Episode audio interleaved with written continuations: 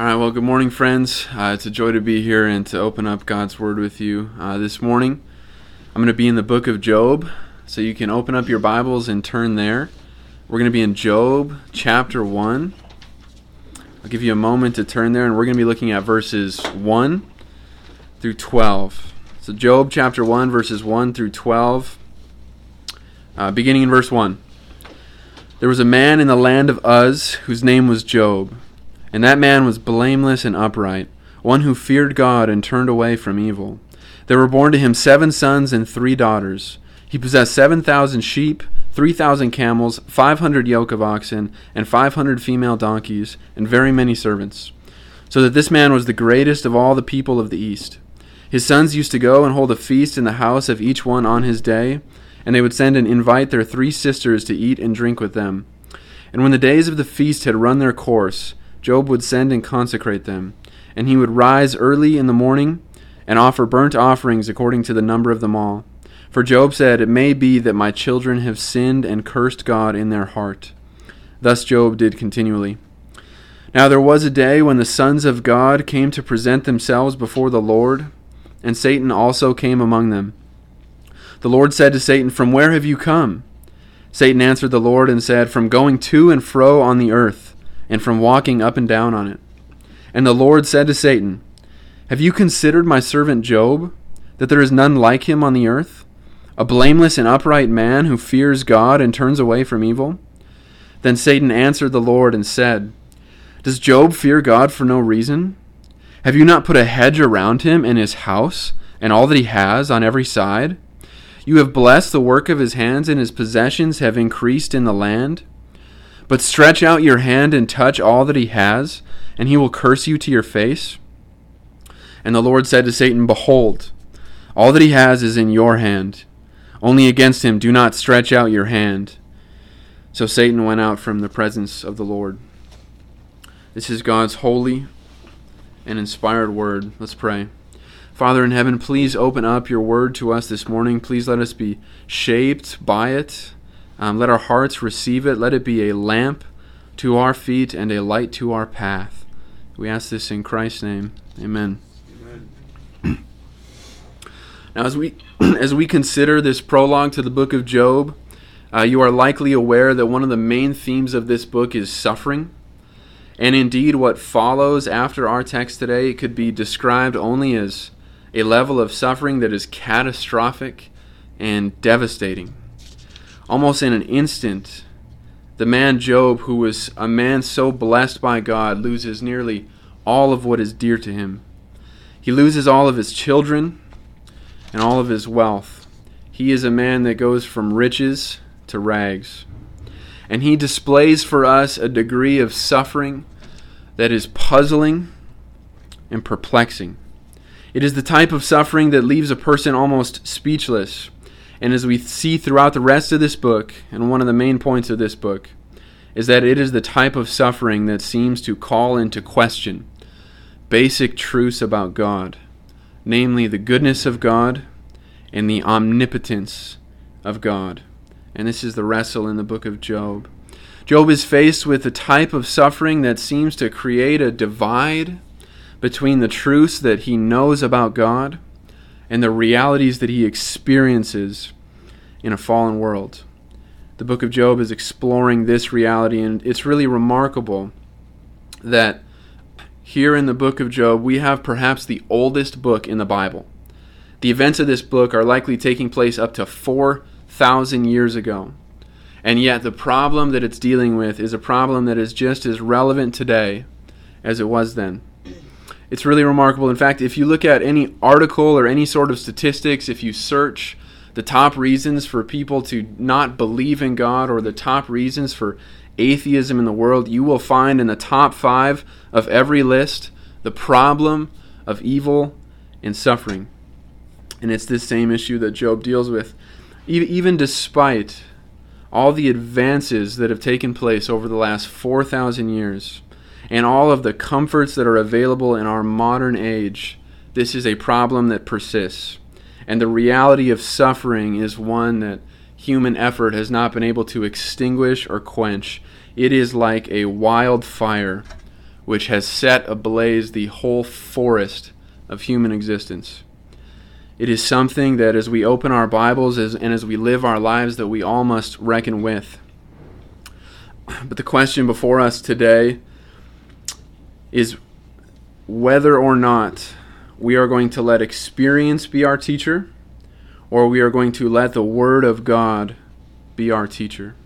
And this morning I want to choose the latter of those two, and we are going to look at the, the book of Job and this prologue to Job uh, in order to teach us a, a biblical view about suffering. And my goal this morning is not to give an exhaustive account of what the Bible teaches, um, but just to highlight a few things that will be helpful and that we see in this prologue to the book of Job. So there's three things I want to highlight. Um, and one of those three is going to be the main one, and I will I will mention that when we get there. Um, the first the first thing is this. This is point number one. Suffering is not always a consequence of sin. I'm going to say that one more time. Suffering is not always a consequence of sin. Now, I use the word always here because there are, in fact, many instances in which this is true. In fact, so much of human suffering in this world seems to be a very direct result of willful decisions uh, to turn from God, uh, to turn from God's ways, and to do things that bring destructive consequences. That is the heart of sin. Even though it looks appealing, it is always destructive. However, this is an insufficient explanation to the full range of human suffering that exists in the world. It cannot account for all of it. And Job is a case in point for that truth.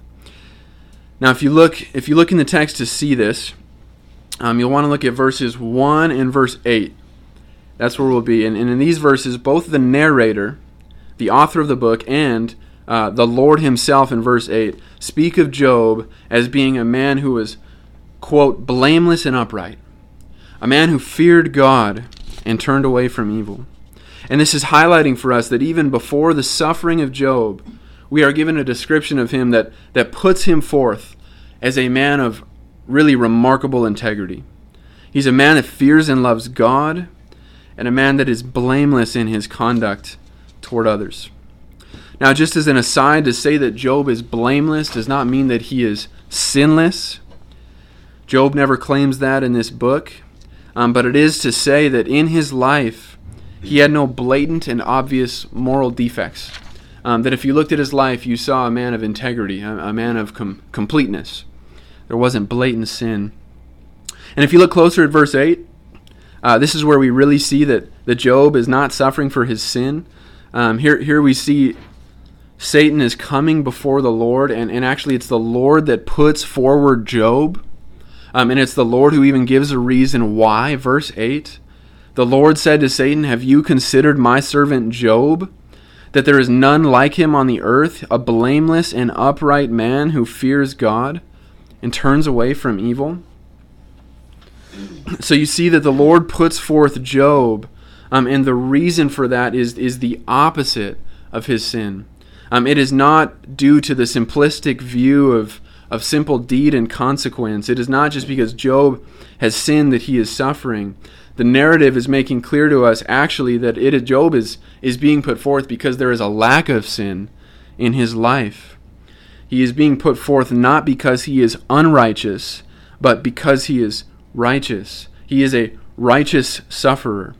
And that's the first point. Suffering is not always because of sin.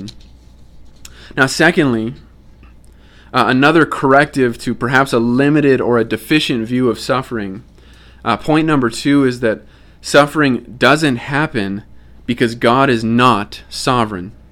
I'm going to say that one more time. Suffering doesn't happen because God is not sovereign. Now, another way to say that is that the existence of suffering does not mean that there is something happening which is outside of God's control, which is outside of his knowledge, which is outside of his purposes, or outside of his exercise of his sovereign will over all of his creation. It doesn't mean that suffering is not difficult. It doesn't mean that suffering is not something that we should wrestle with, even wrestle at times with God. Uh, but it does mean that ultimately, in our suffering, we must see it as, as coming from God and coming from His wisdom and His power and His goodness. And we must submit to Him, um, knowing that it is that He is good, and trusting that this this suffering that comes into our life is according to His wisdom. Amen. Now, as we see this in our passage, uh, we can look at verses six and eight. And the picture here is that Satan is is coming before the Lord, uh, that he enters into the to the heavenly council with the sons of God. Um, in this case, referring to angelic beings. And then it is the Lord who speaks first to Satan. It is the Lord who first mentions Job and puts him forward. Verse eight, it says that the Lord said to Satan, "Have you considered my servant Job?" Now this shows us that, that even though the suffering of Job is ultimately carried out by Satan, it was not his idea. It is the Lord who first mentions Job and puts him forward. Verse twelve is even more clear. Um, after Satan's challenge, after his challenge against God and against Job, he says that Job only fears God because God has blessed him. If God would take away what Job has, Job would curse him. Verse twelve, it says, "The Lord said to Satan, 'Behold, all that he has is in your hand. Only against him do not stretch out your hand.'" So in this verse, we see that God is not only the one who mentions Job first, it is also God who must give Satan permission to harm Job. And it is God who even restricts the amount of harm that Satan is able to do. God allows Satan to touch what Job has, but He does not allow him to touch Job himself. And, and just to see the point of all of this, this suffering is not because That, that God is asleep at the wheel. It's not because God has wound up the clock and let it run. And it is certainly not because Satan is some sort of equal with God. The Bible is clear for us that, that it is the Lord who works all things according to the counsel of His will. It is the Lord who declares the end from the beginning. It is the Lord who does His will among the host of heaven and the inhabitants of the earth. And there's none that can stay His hand. And there's none that can say to Him, "What have you done?" And as we see in, in the world around us, that God's God's purposes and His plans include suffering. It includes even the things that, that Satan and men mean for evil, but God means them for good, and in order to accomplish His greater purposes. So that's the second point. Suffering is not because God is not sovereign. And the third point, this is the main point. Um, I think it's the, the main point of this passage, um, and I want it to be the, the main point of this sermon as well. And it's this: God uses suffering to display His glory and to refine the faith of His people. I'll say that one more time. God uses suffering to display His glory and to refine the faith of His people. Even though suffering is a difficult thing in the moment, God is using it for a greater end and for a higher purpose. Now we look at uh, verses eight and eleven in our text. These verses really form the backdrop of this book. As we read them again, I want you to notice the, the challenge that Satan sets forth.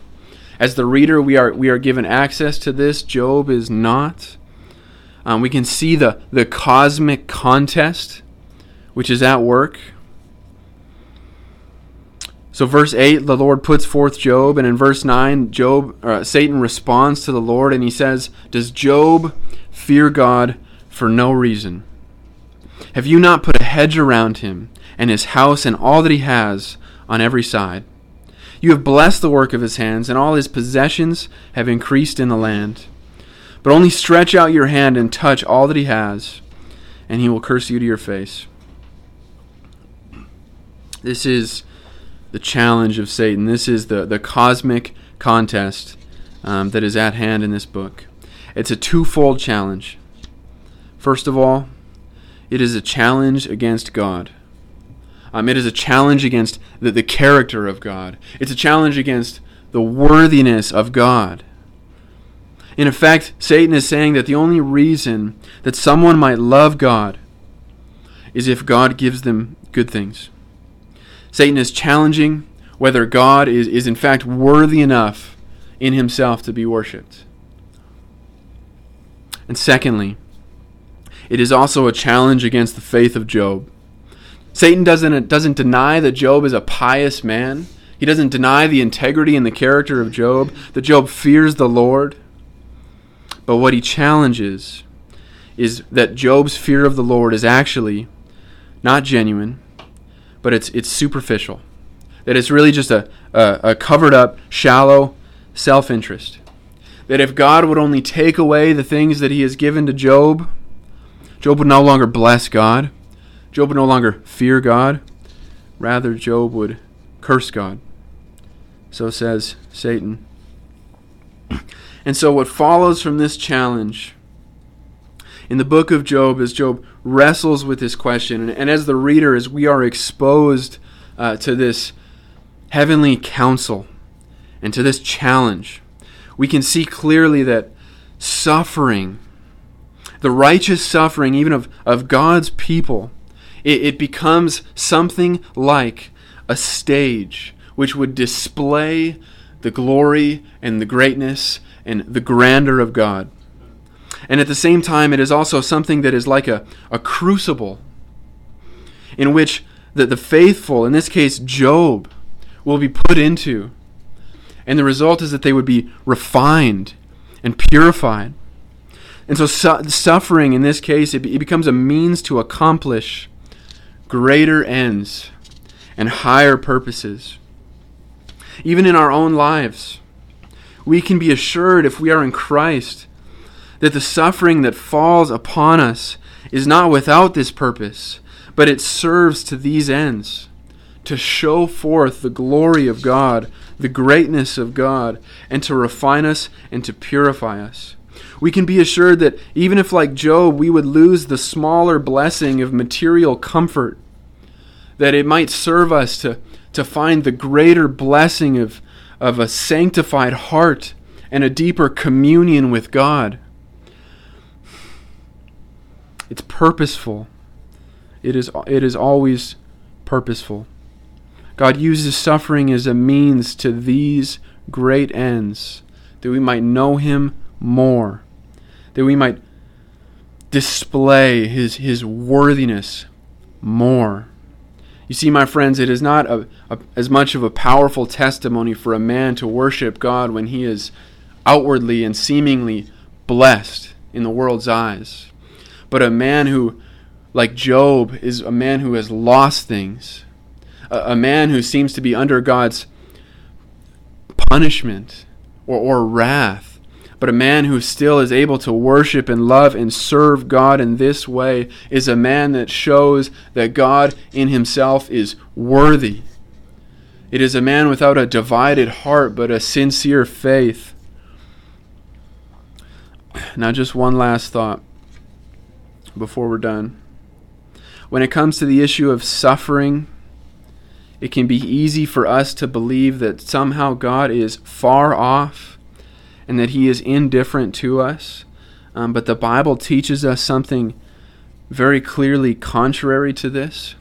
Um, we see that at the at the very heart of the Bible and at the very heart of, of God's sovereign purposes in the world, at the very heart of, of God's redemptive story that he is weaving in history, is the reality of suffering. And it is suffering that, that achieves the greatest purposes of God. And it is suf- suffering not endured by humanity, but suffering endured by deity.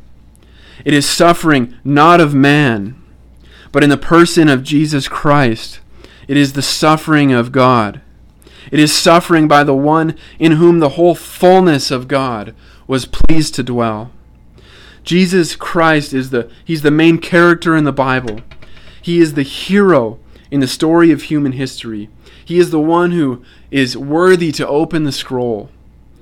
Um, he is the, the centerpiece of God's redemptive work in the world. And the Bible says that, that though he was in the form of God, he came down from heaven, and he, his life was characterized by suffering in order that we might be saved. The Bible refers to him as a man of sorrows and as one who is acquainted with grief.